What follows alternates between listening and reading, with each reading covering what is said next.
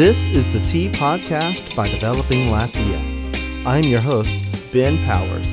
On this podcast, you'll hear from business owners, entrepreneurs, and community influencers who all play a role in moving Lafayette Parish and South Louisiana forward.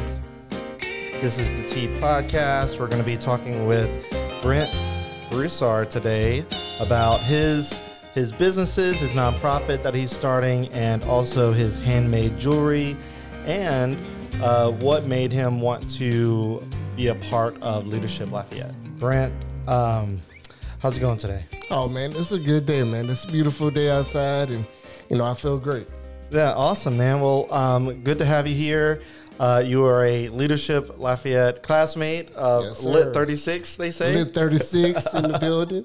Yeah, and uh, you know they you know they say they say best class ever. Of course, we are the best class ever. Yeah, that's what that's what we'll say, and uh, we'll believe that for sure because everybody seems to say that. Yeah, I, I think it's a tradition. Every class says it. So yeah, yeah. after we're done, the next class will say it. So go ahead and tell us a little bit about you and. Um, are you born and raised here? I mean, with a name like Broussard, it sounds like you are, but uh, just tell us a little bit about you. Yeah, uh, definitely. I am born and raised in Lafayette. Actually, grew up on the north side. Okay. Literally in the neighborhood, two blocks behind Northside High School. So, of course, living in that area, I was destined to go to Northside. Yeah. Um, graduated in 2000, went to UL for music media and uh, criminal justice. Um, you know, basically just been, you know, trying to do what I, you know, what, what I feel I need to do here in the city and being some kind of an influence to kids. Um, but I started the Bruce Broussard Enterprise Group in 2021, shortly after being in the Accelerate Northside program, and I'll get get a little deeper into that later on. But um, I, you know, with that came the formation of um, my nonprofit, which is a 10 year journey to even get to this point. Uh, but the nonprofit is going to be called the Youth Leadership Initiative, basically working with kids ages 10 to 18, you know, teaching them life skills, getting them prepared for whatever they want to do in life post high school. And, you know, if they want to go to college, I'll, you know, help them get, get to that. Or they want to go straight into the workforce, let, let's figure that out too. Yeah. Oh, that's uh there's a lot there that you you definitely said. So great introduction. Yeah. Um what did you say the name of the nonprofit was again? Youth Leadership Initiative. Youth Leadership Initiative? Yeah. Okay. And you said it's from ages 10 to 18. Yeah, 10 to 18. Originally, I wanted to do 12 to 18, but once I got with Big Brothers Big Sisters uh, this year, as a matter of fact, and started working with a fifth grader, I said, well, I don't want to exclude these kids too because they do need guidance and they do need a mentor. So I wanted to add the, some of the younger ones in, in it as well. And, you know, give them an opportunity to figure out what path they want to go on. Yeah. So what is the the the core of I mean you said children but like what is it about children that you want to be help inspire and guide like why why that focus on children and not necessarily um I guess I mean you are focusing on teens but like the early adulthood area. Yeah, like I, I truly feel like kids, especially in, in that age range, literally they're trying to figure out where they want to go and what they want to do. You know, they're starting to think about, okay, well, what do I want to be? You know, Right. do I want to go to college? Do I want to go into the military? And that's really a critical time in life when you're really trying to figure out where you want to go. So for me, where the journey actually started, it started back in 2012. Um, I was working with the church youth group at the time, and the kids we were working with were 12 to 18. So I mainly worked with a lot of the boys that were in the group and literally helped them go from not knowing where they wanted to go and figuring out, okay, well, if you want to go into, let's say, law enforcement or if you wanted to get into being an attorney or something like that, I started pairing them up with people that I knew that were law enforcement attorneys and real estate agents just to get a hands-on feel of it.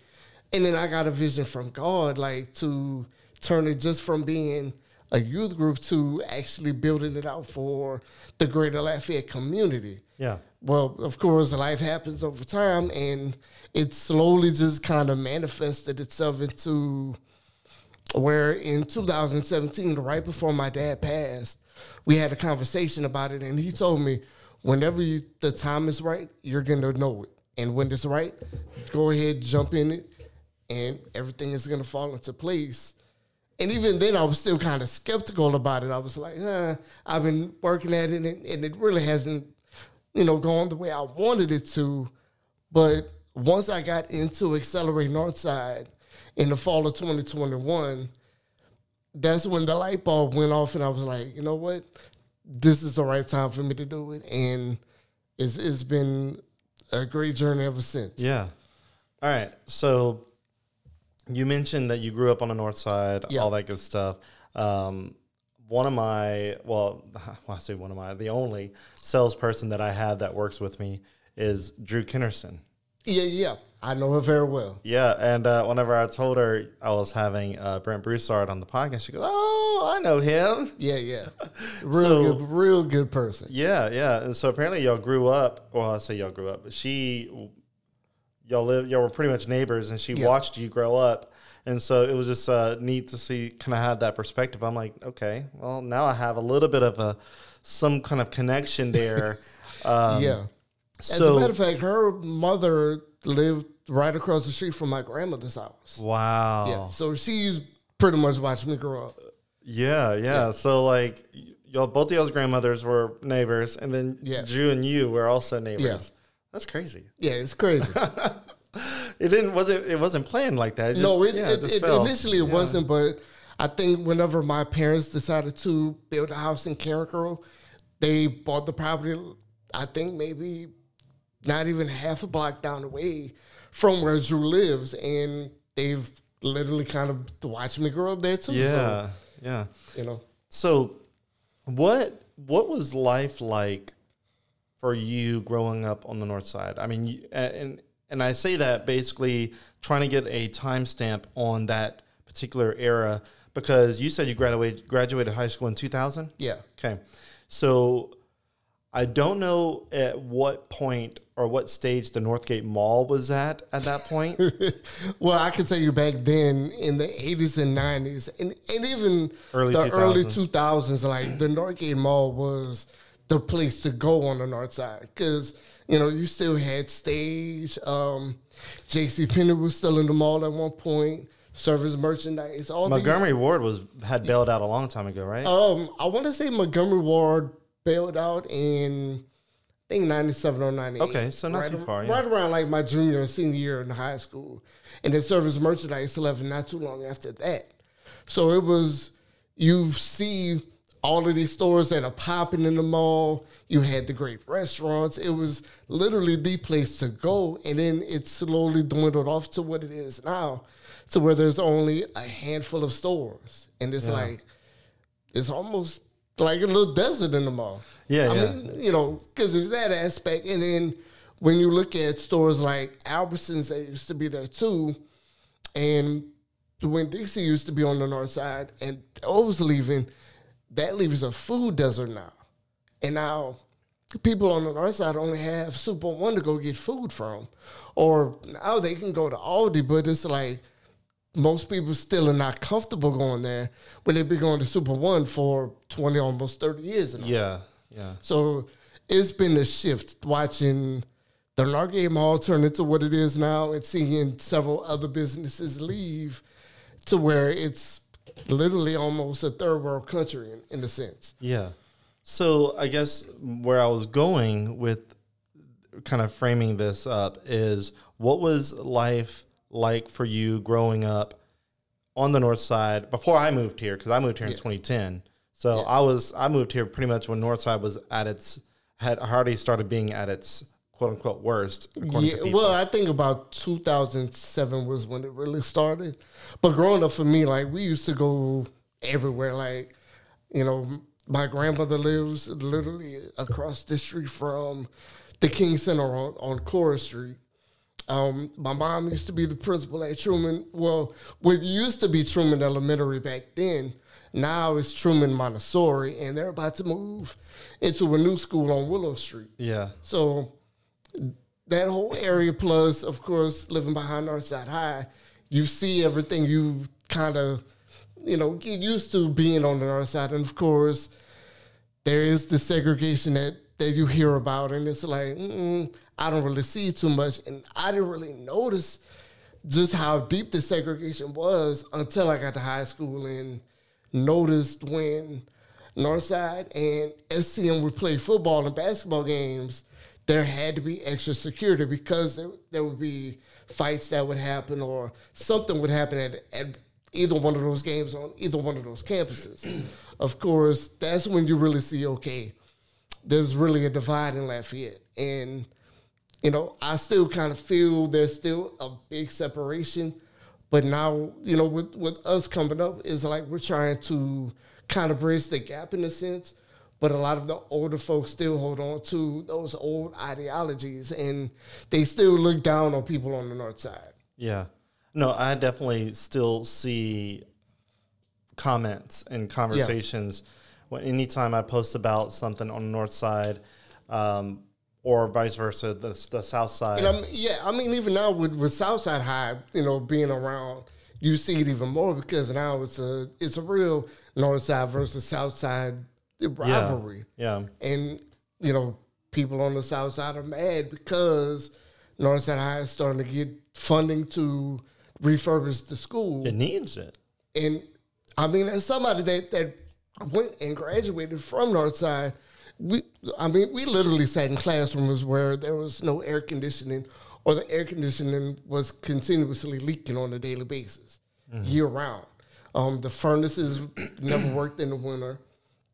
You know, we saw kind of some of the decay of it, and it, you know, it was something that had been long talked about to get not just Northside, but all five of the original high schools refurbished but it's taken a long time for all of this to happen. So now, with Northside getting a brand new football field, people on the south side are mad because they don't have one, and it's like, y'all just coming up. Like we've been here. Yeah. Let us enjoy what we need, so y'all can get what y'all need in the future. Yeah. So when you mentioned segregation, it was interesting to me because in 2000, I, gradu- I graduated high school in 2005. So five right. years after you. Um, I was supposed to graduate in 04. That's another story. it's I was, all right. I was held back. And in 2004, that was my junior year. I remember conversations starting in, in Evangeline Parish. That's where I'm yeah. originally from. And talking about de I don't know if it was desegregation yeah, it was or desegregation. but they were talking about it in a weird way to try to not bring up something like that. But that's that's a lot of the words that I kept hearing. Um, so in the country where I grew up, there was two schools that were pretty much rivalries. So essentially, you have North Side, South Side. Essentially, before South Side was there, it was the, another school. Yeah. But, you know, maybe STM, whatever. Yeah, it, it was always STM for us. Yeah. So for us, I went to Bayou Chicot High School. Okay. Near Chicot State Park in the okay. Parish. Yeah, I've heard of it. And then there's also Pine Prairie High School. Okay. About about maybe five seven miles away from Bayou So similar distance as these two schools in Lafayette. Well, Bayou the school that I went to, was a good about 50-50 white and black. And I, I didn't know anything else. Yeah. And then in my junior year, whenever they the the the school board was talking about desegregating. I'm like, what are you talking about? Like, yeah, why mean, do we like, need this? Even, like, even what is this? Like, I didn't realize it here. It was, you know, and I can say Northside is and has been predominantly black for the better part of 25, maybe 30 years now. Because even when I was at Northside, it was still, I'm going to say like a good 60 40. Okay. But then by the time I graduated, it was 100% or maybe even 85 15 at that point. But now it's 100% black. And Northside has always gotten a bad rap in the last couple of years because of the fact that so many fights would happen, you know, back in the days to where people look at Northside as the thug school. Uh. And they, you know, a lot of people on on the south side even called it that at one point. And I I look at it as one that's the meaning to those of us that have graduated because there's been great people that have come out of Northside, like Ron Guidry, one of the greatest Hall of Fame baseball players. Um, Cupid went to Northside. Daniel Cormier, um, Dustin Poirier, two of the best MMA fighters. Right. Like there's a legacy of greatness that has come out of that school, but there's still that stigma of it being on the north side and it's predominantly black. But even with you know with the desegregation, um, that actually started here in '99, my senior year of high school, because the school board had an influx of of black principals. My mom being one of them, and there was talks even then of taking them out of the black schools that they were at and putting them at white schools. So I think in 2000 there was actually a lawsuit that happened with the school board, and they ended up moving my mom and several of her friends that were all black principals at all of these different black schools in the city, and moved them to predominantly white schools. Wow! And just seeing that happen in 2000 when you would think segregation wouldn't even be existing. It, it really showed that that it, that it still was prevalent. Yeah. I mean, so that's what I was saying with uh, Chicot being about 50 50, and then Pine Prairie being literally probably 97 3. Yeah. White to black. There was about two, uh, there was a small family of black people that went to that school, and they were not even really that black. Yeah. They were very, very, very light skinned, and they talked very preppy because they were around all white people. Yeah. And when that discussion happened of desegregating the schools, and basically what that meant was Ville Platte, Baishiko, Vidrine, uh, Pine yeah. Prairie, all we all had to change our positions. So I had to go from Bayou Chicot in my junior year, I had to transfer to Pine Prairie in my senior year. Wow. And then Ville Platte, they bust. Ville Platte's about uh, 15 miles away from Bayou Chicot and Pine yeah. Prairie. They had to bust. That's something similar to what happened here too, because yeah. they, they started busing black kids that lived in predominantly black neighborhoods on the north side to Prairie Elementary, um, Middlebrook, which at that time I forgot what the name of that school was, but they started busing those kids on the south side. And that caused a lot of problems for families on the north side that didn't have transportation mm-hmm. to get on the south side. But the school board wasn't worried about that at that time. They were just trying to fix everything. And then later on, the school of choice program came about yeah. to where, you know, you can pick whatever school you wanted to go to. And that kind of killed all of the feeder schools, especially on the north side. Unleash your musical potential with the Music Academy of Acadiana, Acadiana's top music school with classes in piano, guitar, voice, drums, violin, saxophone, flute, and audio production. Their experienced instructors cater to students of all ages and musical styles. Graduates have excelled in college and major music competitions and even made it on popular TV shows like American Idol and The Voice. Founded by UL Lafayette Music School graduate Tim Benson, They've won national recognition and are consistently voted as a top music school since 2016. Their goal is to make music lessons fun, educational, and to help foster the next generation of musicians and creative thinkers. You can find more about them at their website, musicacademyacadiana.com, and you can also find them on Facebook, Instagram, LinkedIn, and several other social media platforms. Our next sponsor, Chase Group Construction is founded locally by Chase Landry. Chase Group Construction takes the lead and becomes your one point of contact for the entire design build process. They have a diverse portfolio of projects that range from the medical field to popular restaurants to multi unit shopping center developments. You can find more about Chase Group Construction at their website, chasegroupconstruction.com. All right, so back to the conversation at hand here. Yeah. All right. so you're starting a nonprofit that helps kids from 10 to 18 and I'm I'm assuming because of your background and being in an area that is relatively overlooked. You probably Overlooked and very underfunded. You know, There you go. honest. Look, and I, I, I'm a, I'm, a, I'm a, uh, I don't, I don't want to say a cheerleader, but I am a advocate for the government or whoever needs to step in, local businesses, uh, developers to focus on the north side.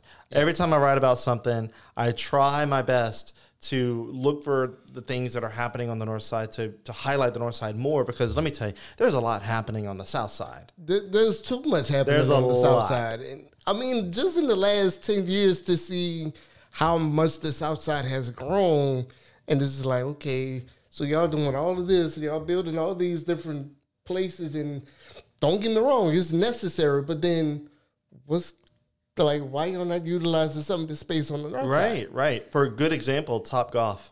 Like I truly believe Top Golf could have been at the old Acadian Hills Country Club. All right. That's right off of uh, I forty nine. That was that was a prime location for it, but yeah. they're putting it by Costco. Dude, another prime location um, where the, the the there was supposed to be a new Super One off of I ten and uh, Yeah. uh, Louisiana Avenue. Well, that land I think is uh, available now or is yeah, I, th- I think that that space went back up for sale. Yeah, so But they could have gone a- there. A great spot, and it's a great visibility. I mean, Yeah. even the the one you mentioned is great visibility with the the the, the I ten I forty nine corridor there. Yeah. Um, I'm a little I'm a little uh, confused on the positioning of how Lafayette is built altogether. Lafayette is built in There- such a weird way. Several things that I question, like when they designed Pinhook, did they mean to, to to really design it as skinny as it is? Man, you know you know how everything was designed back in the day. It was horse trails. yeah, well, yeah, that, that's part of it. So I mean, you know, you, you can only widen as much, and- and really, you'd have to take out some buildings and trees to widen Yeah. Pinhook, and I don't know if. And that's willing to do another that. big thing too, especially with them trying to extend I forty nine from I think Willow Street all the way back down to the airport. Mm-hmm. It's like they they've been talking about this for twenty years, but you have all of these businesses and homes that are all along that stretch. How are you going to widen that out to make it four or six lanes without taking out some of these businesses and homes? Hey, I know they look. They figured out some stuff. I, Apparently, they that's did. why you have civil engineers. They they over there doing they some figured math. something yeah. out to to where it's actually going to be, I guess, worked on in the next two years. But I don't know. It's still like, what are you going to do with these people? The future I forty nine corridor has been coming since forever. I think they started talking about it back when I was in high school. Man, it's look, been that long. whenever I moved here, I saw the future uh, I forty nine corridor signs, and I'm Yeah. like, all right, man, this is this is going to be happening soon. No, ten years later, Later, it's like, thirteen years oh, later, I'm like, it- it's still oh, yeah. up. okay. And what's crazy is this is I, I, I don't mean to get a little dark here, but I had a, a follower of mine who was in his 70s and or late 70s. He was getting old and um, he recently passed away. But I remember posting about the I uh, the uh, I 49 ex- uh, connector being talked about and how it seemed like it was about to happen. Yeah. And I remember him commenting saying he's going to be dead before he'll ever see this come through fruition. And sadly And poor, enough, poor guy, man, he Yeah. now he he'll never see it. and you yeah. know what? Let's be honest. You and I will probably never see it. at, at the rate that it's been going, I'll probably be in my seventies by the time they actually Yeah, we'll it. be in our seventies. Thank God. like. I'll be damned. They finally got this going. All right, so I wanted to talk a little bit more about your nonprofit because that was Yeah. a, kind of the, the lead up here, and I know that was a long way around. you know, if we would have had a loop, maybe we would have gotten there faster. Exactly, and, and I think that's another thing that they're talking about building, but I, I don't know how that would happen either. I know we need a loop, but let's not get on that soapbox. Yeah, that's too Uh, too deep of a subject for yeah, another yeah, day. another day. another day in class. Yeah, another day in class. Hey, you hear that, uh, Katrina? All right. So the nonprofit helps kids from 10 to 18. And are the kids, is there a focus on white, black, or is it any kids? What does that look like? Where does, where does um, your target look like? Like, truthfully, my target is any kid that, that's in the city. I'm not necessarily looking to target just to black kids because then that would make me look like, oh, he doesn't want to, you know, talk to the Asian kids or the white kids or anybody else. I really want to open it up to everybody, so everybody has an opportunity to to get some knowledge and really get some understanding of where they want to go and how they can go about getting it. Of course, the core of it is going to be the North Side because Yeah, I mean, that's your- like my that's number one ground, passion. yeah. That's you know where I grew up. That's pretty much where I still live at this point.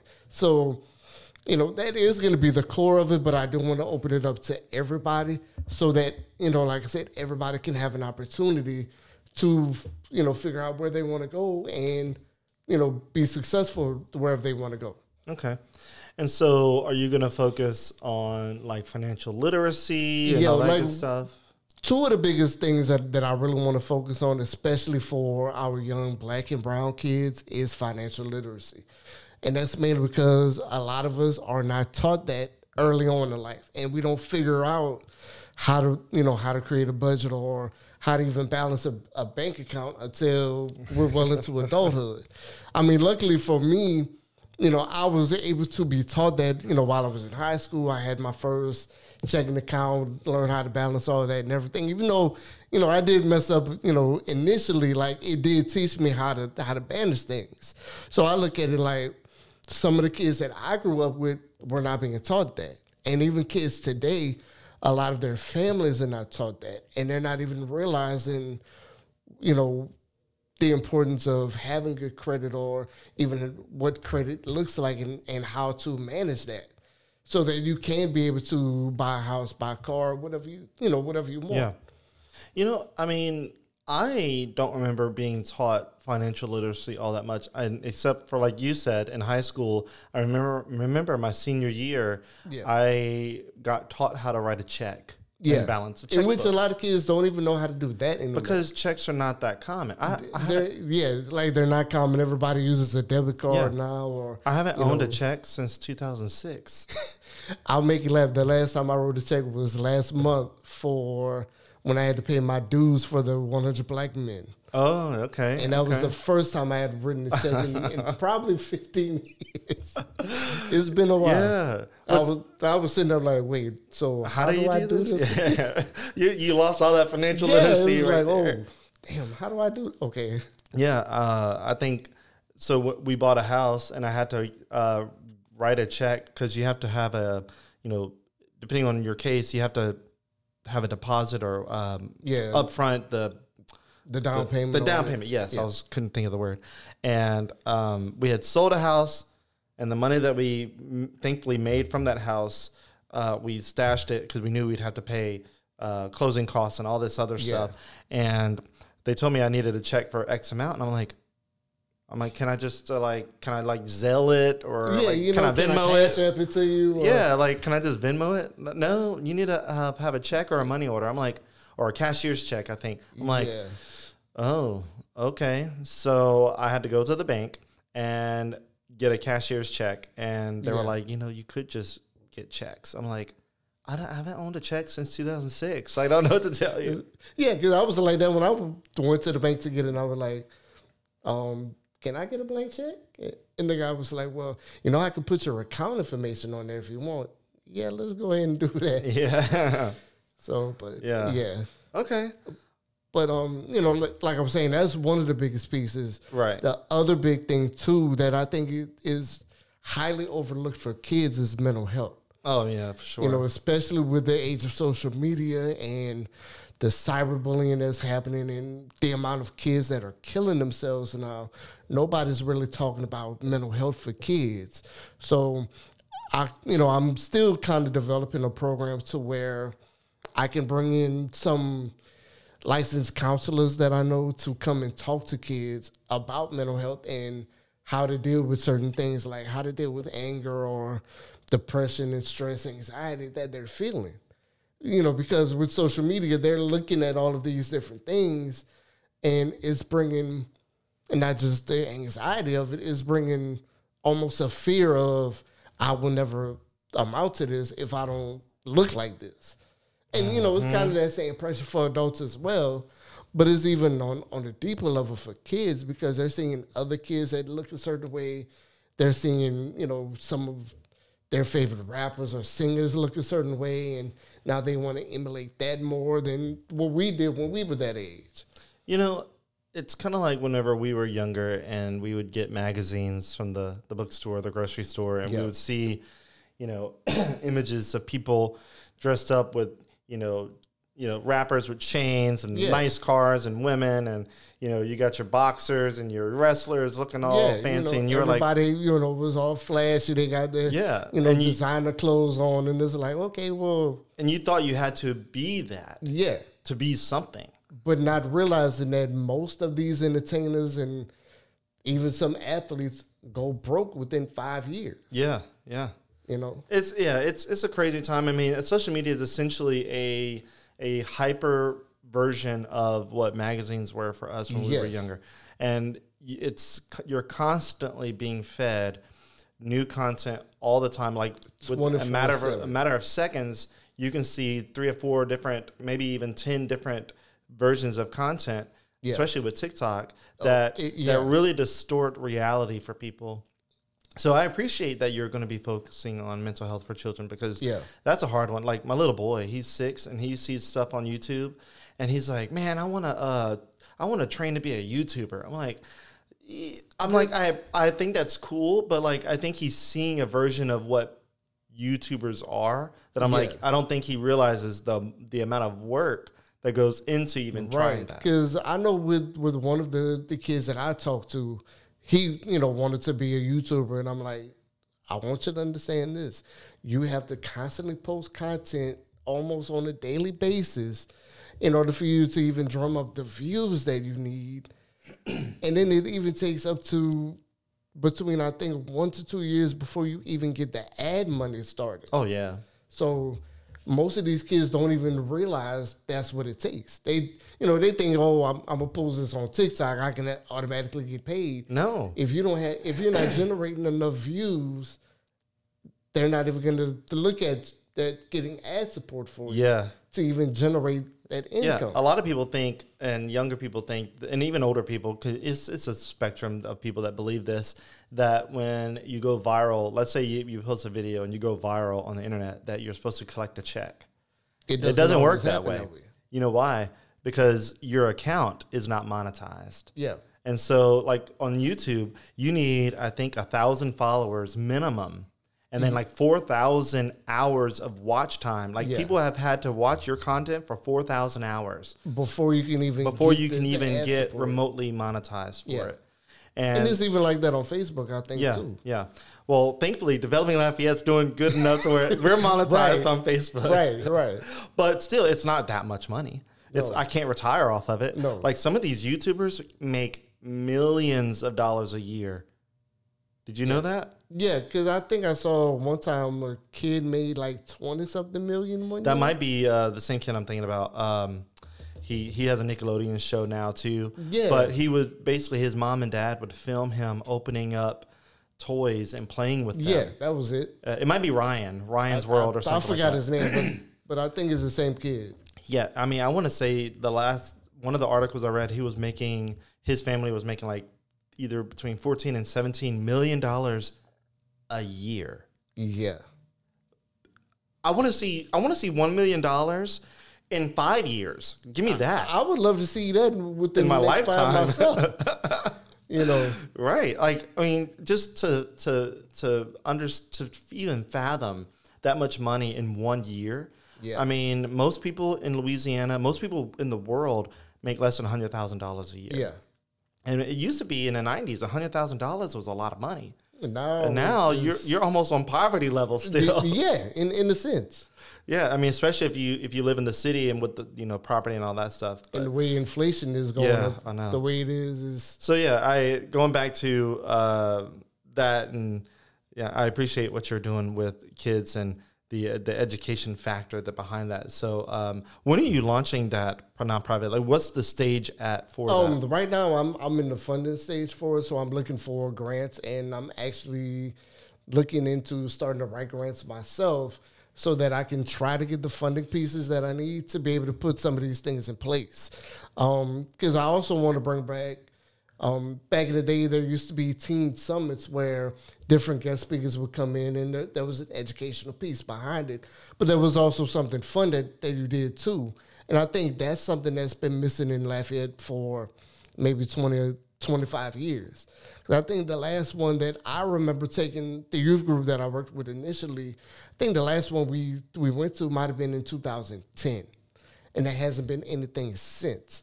So I, you know, I really want to bring that focus back to to where kids can have fun but still learn financial literacy or mental health or you know how to build a resume, how to dress for job interviews, you know, especially for young men, how to tie a tie, how to mm-hmm. dress properly, things like that. You know how many times I YouTube how to tr- tie a tie, and I still I, I don't know if I have it memorized. I, I could probably try, but I have to always. I think I can only do two two actual knots, and they're not even that perfect. yeah, yeah. So Okay. But yeah. Um, well, cool, man. I, I I love hearing about that. I can't wait to see uh, you get that kicked off and running because I think that's needed. I think uh, there's a few people in town that are doing financial literacy stuff, but I think more for the adult side. Corey uh, Jack, Yeah, he the- does. Corey Jack has been a really big help for me because you know even how I brought back the nonprofit.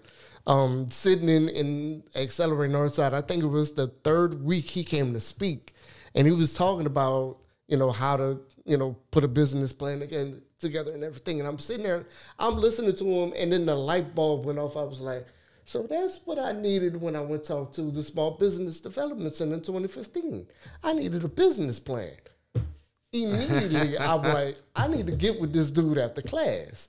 So once we got out, I ran up to him and I was like, hey, I need to sit down with you. I you know, I got an idea that I want to talk to you about.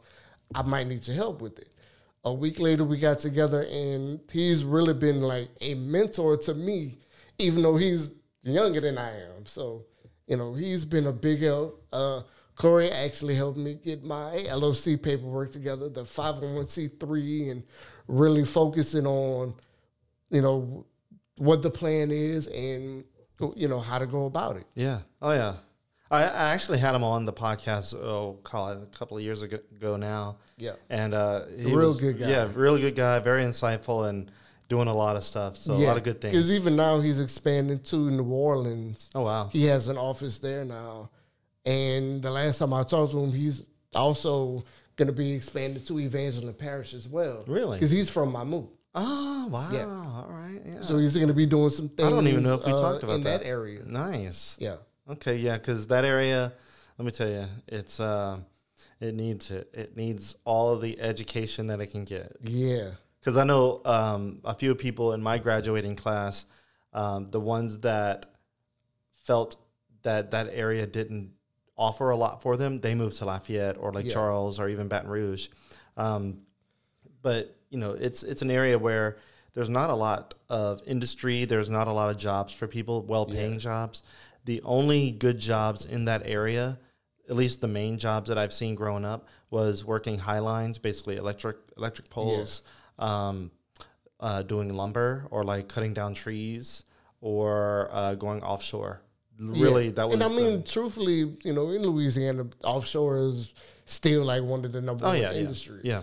Now uh, medical's coming up pretty good, but Yeah. you, you know, to get into the medical industry, you have to have education. Yeah, At you- least you, have to to have good some money. kind of knowledge Yeah. to get into it. But the oil field, you really didn't need anything. No. You just go roughnecking, and you'll you'll make a good three or four grand a week, and Yeah. come back and spend it all. Yeah, you know. Okay. Well, man, all right. We're getting close to the uh, end of the 45 minutes here. And I saw that uh, Shira said, Hey, Lit 36 a few minutes ago. so she's watching Hey, Shira. Yeah, I told a few of them to, to you know Yeah. tap in and, and watch. Okay. So I want to get to uh, your bead, your your jewelry, your handmade jewelry, Yes. and then I want to talk about what what led you to join uh, Leadership Lafayette. So your your jewelry company is Beads by Brentley. Yes. and I will show the um, the website here in just a second. Let me Yeah. pull it up. All right. Okay. So this is your website. Oh gosh, I have uh, some logos covering it. There we go. So this is your website here, uh, Beads by Brentley. This is a Shopify account, and if you want to go to his website, I'm gonna show you the uh, the website there. Just type that into your browser. It's Beads dash by dash Brentley. That's Brentley B R E N T L E Y dot myshopify.com. Uh, yeah, just if you're listening, I'm sorry. I probably didn't do a good job on uh, giving you that domain, but you can go to our YouTube channel or Facebook and you can see the website and screenshot there. Okay. So tell me a little bit about why you started making handmade jewelry. Like, what possessed you to do that? well, I'm not even going to say what possessed me to do it. Um, for the better part of almost three years now, I've been in, you know, doing my own personal therapy. Yeah. And one day, myself and my therapist, we were in a session, we were talking about patience because I have a tendency to be impatient at times. And I was noticing these bracelets that he was wearing that day. And, you know, I just kind of casually mentioned, hey, Doc, I like the bracelets I'm wearing. Where did you get them from?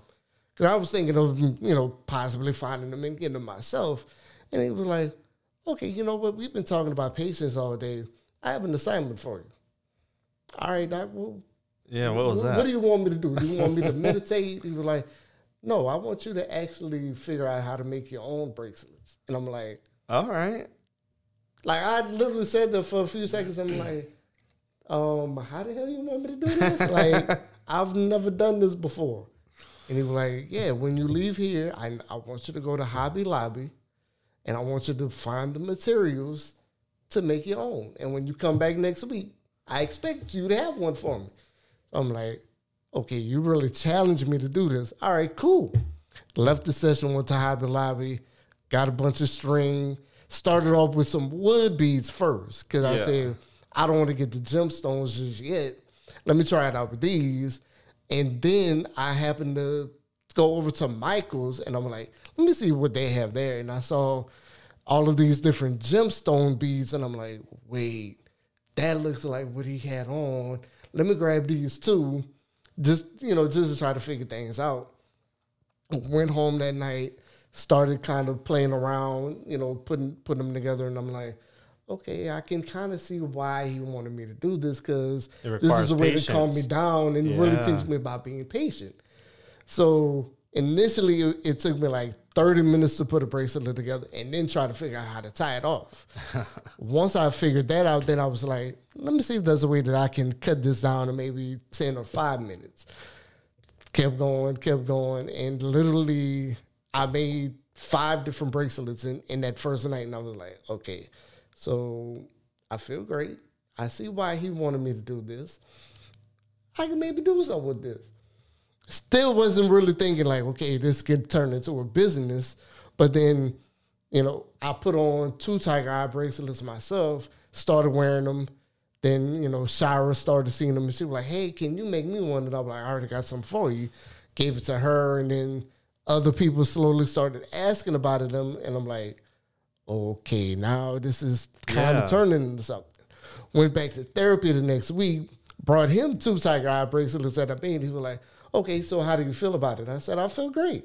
He was like, good. This is something that, you know, you, you should be able to do every week. And, you know, maybe it might turn into something for you. And I'm like, okay, cool, whatever. So it also became a stress reliever for me too, because if I was stressed out doing anything or just, you know, normal daily stresses, I would go home and, you know, whip up like one or two bracelets right quick. Yeah. And then slowly over time, people started asking me about it, and they were like, "Hey, where did you get that from? Who who made it for you?" And when I said that I made it, they were like, "Well, can you do one for me too? Like, can you can you get this gemstone and can you get this?" And I'm like, "Oh, okay. Well, let me do some research on these gemstones to really see why these people need them." Yeah. And what happened was I ended up going to a store in the Northgate Mall called Earthfound, where they have literally a display full of gemstones and they had all of the little meanings and everything for them. And I started talking to the owner and kind of told her what I was doing and, you know, what I was thinking about doing with it. And she'd be like, well, if you're gonna maybe turn this into a business, why not educate them on these different properties that these gemstones have? Because like tiger eyes are really good for focus, balance, and prosperity. Me, you know, being Yeah. an entrepreneur, prosperity is one of the biggest things that Yeah. I, that I want. But also, you know, I do need something to, to focus. And then, you know, learning about there's some for depression, anxiety, and all of these different things that people go through on a daily basis. I then said, well, I need to kind of turn this into a business, not just to educate people about these gemstones, but to give give them something that can help them go through whatever they're going through. They can wear them on a daily basis and really give them something, you know, to make them feel good Yeah. and it slowly turned into a business. Really, cut, really like put my Facebook page up. I think the summer of 2021, and then like I said in the fall of 2021, my initial idea for going to Accelerate Northside was to build Beads by Brentley, but sitting in, in that third week, that's when the nonprofit idea came came about, and I was like, well, how can I manage both of these at the same time? Right. And that's when I formed the Broussard Enterprise Group Okay. as you know more as a managing firm for both of these but now it's kind of exploded to where other entrepreneurs are looking at me as as kind of a i guess you could say a lia- liaison maybe or maybe a mentor for them to help them get their businesses started as well so i've actually helped like four or five entrepreneurs get into accelerate northside and now their businesses are flourishing Oh, that's awesome. Yeah. Who, who did you help get in? um, the one of them uh, is a girl named Josino. She has a juicing business. Uh, I want to say it's called Rich? Ju- is it Rich Juice? No, not Rich Juices. Um, and Juice Me is the name of it. Okay. Originally, the name she had was Juices by Joe, Okay. Yeah. but she ended up changing the name, and now she's basically exploded to where she's selling the juices not just out of her home like she used to, but she's also selling them in Ami's groceries, and I think she just um, started at Fightingville, uh, Fightingville Fresh too. Um, it's a little fresh market, I think, Yeah. on Tuesdays uh, from three to five. She sells them there as well. That's awesome. Yeah. Yeah. So the beads, uh, beads are therapy Yeah, essentially for yeah, you. it's more of a of a therapeutic tool for you know whatever you need. but it, it's become a business Yeah, added into your portfolio. That's awesome. Yeah. And so I was looking at some of the um, the products that you have on your website. So uh, everything I see is twenty five dollars for each bracelet. Yeah. Um, you have an African opal, an African yeah. turquoise, uh, amber, amethyst, all the the it looks like the birthstones. yeah. Pretty much, it, it, it's a lot of birthstones and a lot of different gemstones that people have never even realized have been out here. And one of the things that I found really interesting about it is a lot of our ancestors wore these gemstones and even used some of these gemstones in buildings. So it's like, you know, learning about the history of a lot of Right. these too. You know, and even in, in a biblical sense, most of these gemstones like lapis lazuli and amethyst, they're all mentioned in, you know, in the Bible. So I was like, okay, there's also this influence as well that people probably, you know, just read the Bible and were like, okay, well, what's this? But they've never seen it or never even understood what it was. Right. Yeah. Uh, It's cool stuff, man. I, I like them, and you made one for the, the class as well. yeah, I'm, I'm still working on it. Um, I've gotten a, a few responses. I'm waiting on others from everybody in the class so that I can actually lock one down and you know be able to have one probably at the next session Yeah. in June. Yeah. I mean, I saw. I don't know if I responded to it, but I mean, I'd be down to to get Yeah. one. Um, and I think I saw a few people said that they'd be down Yeah, because it has uh, lit thirty six on it. yeah, yeah. Like you know, I, I'm still kind of working Yeah. on it to really figure out what, what stones I really want to use and how I want to put it together. But I definitely want to tie in lit 36 in there, and of course, amber is one of the good ones for you know igniting your fire and your passion. All right. So man. you know, I was like, let me kind of throw that in there, which ties into lit 36 as well. Awesome. Well, I'm looking Yeah. forward to that. You got about what three, four weeks left for for our next Uh, session. yeah, about about three weeks. Yeah, yeah. yeah, So time's a ticking there. Yeah, it, it's But- ticking, but I'm working on it. Yeah, you- you're doing good. All right, so which leads me to the next phase, and then we'll close out. Um, what what made you, or what led you to um, apply for Leadership Lafayette? Like, did somebody nominate you, or did somebody say, "Hey, you should try this," or was it something that you It saw was- a lot of people well, doing? Initially, it was well. I, I know people that were in both class thirty four and and thirty five, like Kevin Guillory, who works here in the Lead Yep. Center. He was in thirty five. Um, Kelsey Sanders, who has uh, Eat Fuel Flourish, she does meal preps and catering. She was in thirty five as well. So I kind of knew people that went through the program, and of course, also in my family, my sister went through it. So we were kind of talking about it last year, and she was like, "I think you really need to do this. This is going to help you. It's going to help your confidence, and you know, it'll help you get get your name out there more." And I'm like, uh, "I'm kind of an introverted extrovert yeah. in a sense, so Yeah. I'm like, do I really want to put myself all the way out there?" But then at the same time, being an, an entrepreneur and knowing that I want to build a nonprofit, the only way I can really build it the way I want it to be built is I have to step out and put myself out there. So I said, well, all of these other people I know went through it. They, they had great experiences. I think this might be a good thing for me to do. And I applied. Initially, I didn't think I was gonna gonna get in, Right. but I got the call from Katrina. I was like, "Oh shit, this is real." so it was like, "All right, let me, Yeah. let me mount up and get ready for it." Yeah, and it was same similar story for me. Us, I've been seeing a lot of people over the years go in it, and my, I'm I'm kind of like you. I'm an I'm introverted, but also extroverted. I can be extroverted if I need to be. It's almost like a gear yeah, shift. it- yeah, it's like you know you can turn it on and off yeah, whenever. my wife thinks I'm crazy. She's like, "No, you're an extrovert." I'm like, "No, I really, No, really then- don't want to be around people like half like, the time." and I don't mind being around people, but there's days where I'm like, I really just want to be Yeah. by myself, Yeah. chilling. Well, that's that's what I mean. I, it's not know. that I don't want to be around people. It's just I don't. I guess I don't want to be put in a, a position where it would be awkward. Yeah, and, essentially. and you know another big thing for me too. Like a lot of times when I would go to places, I would only talk to the people that I knew Exactly. and never wanted to work the room.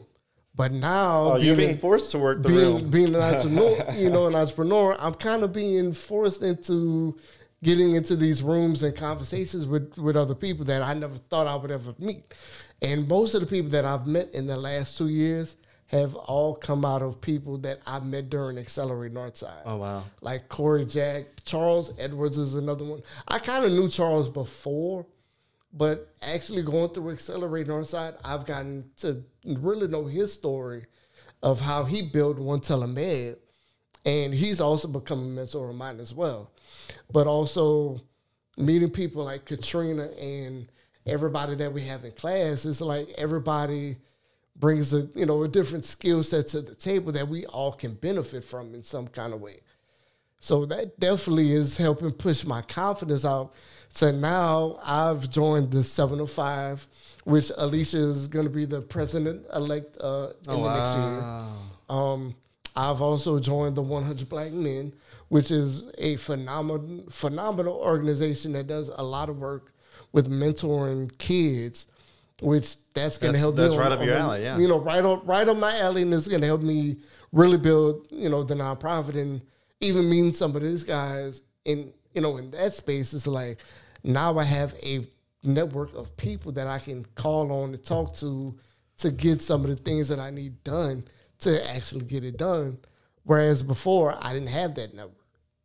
Yeah, man, I love it. Yeah. It's, it's, we sh- I think uh, all of us share a very similar uh, Yeah. uh, reason for joining. We all we want to uh, broaden our horizon to some Yeah. degree. And you know, also kind of get the inside knowledge that you heard from other Yeah. people that went through it, and it's like, oh, so now I see why they didn't tell us about SimSoc. It's like, no, you got to experience that on your own. Yeah, because if they if they would have told us, then it I it kind of would have it would have ruined it a, a little bit, for yeah. Because let, let me uh, let's okay. I was about to get into uh, uh, I was about to start mentioning stuff.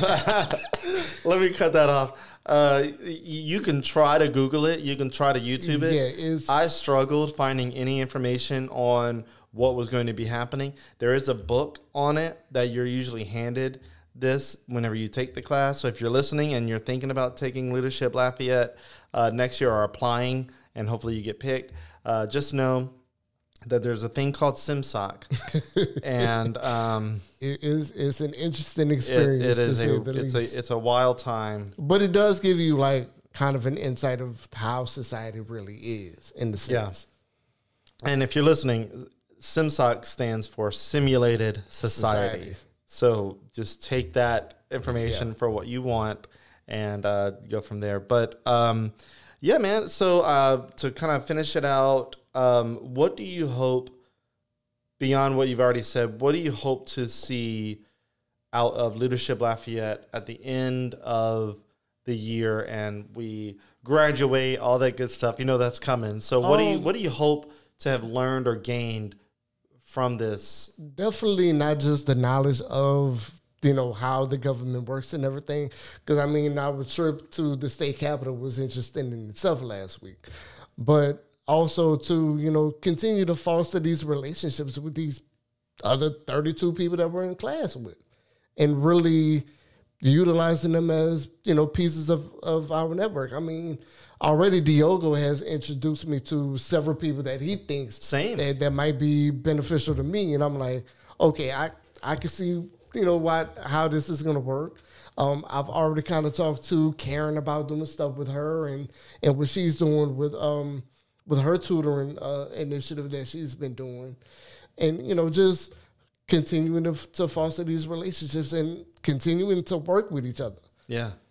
See, and that's why I like um, doing what I'm doing right now. Yeah. First of all, going back uh, real quick, um, so this is doing the podcast is kind of my way of uh, getting out of my comfort zone Yeah. and talking to people that I may would have never met before leadership because I didn't know if I would ever get Yeah. into leadership. I always thought leadership Lafayette was for the elite of Lafayette. I, that's That what was- I that was thought my too thought. until like I'm seeing Kevin and Kelsey, um, another friend of mine, Brandon. People that are relatable, and, yes. You know, people that I've come to know over these years, and I'm like, so wait, if y'all got in, I could If, possibly get in too. that person can get in, Right. come on. I mean, like I gotta fit somewhere, right? Right. I'm like, and then actually seeing everybody when we went to orientation is like, okay, now I see why this is so diverse. Yeah.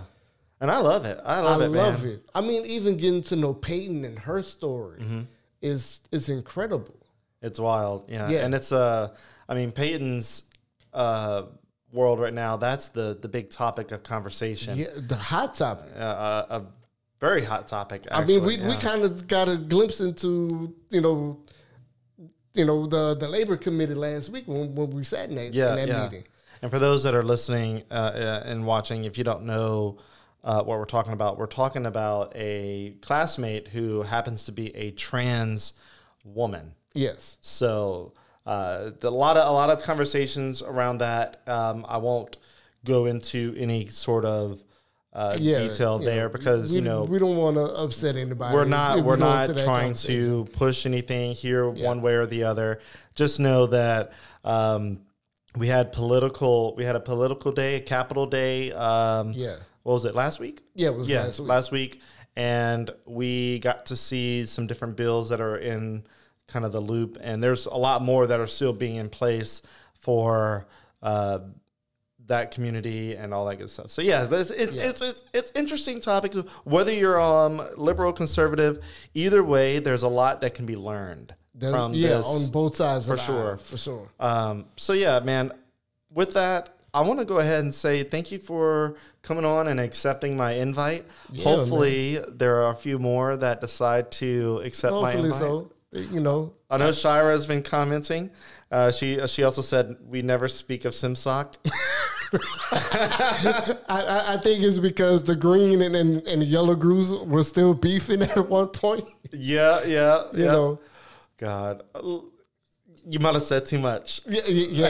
yeah. let, let- let- let me not go in, any, any further into that. But but we do have Shira. Uh, uh, do you say her last name Moran? Yeah. Okay, we have Shira coming on uh, in a few weeks here. So she's been commenting, and if you're listening, you you haven't seen the comments because you're listening uh, on the audio version. But yeah, we'll have Shira, who's also a classmate of ours, coming on in a few weeks.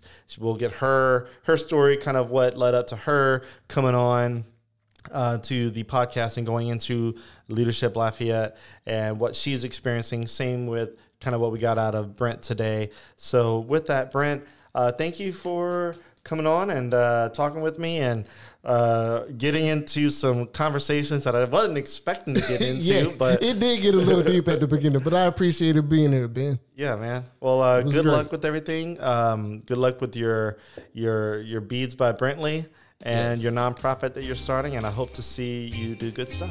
I'm trying to do it as much as I can, man. Hey man, we all, we have a short life. We have to do as much as we can, right? Oh yeah. Yeah, yeah. All right, Brent. Well, uh, have a good one, and we'll see you around the class, right? Yes, sir. All right. Y'all have a good one, guys. All right.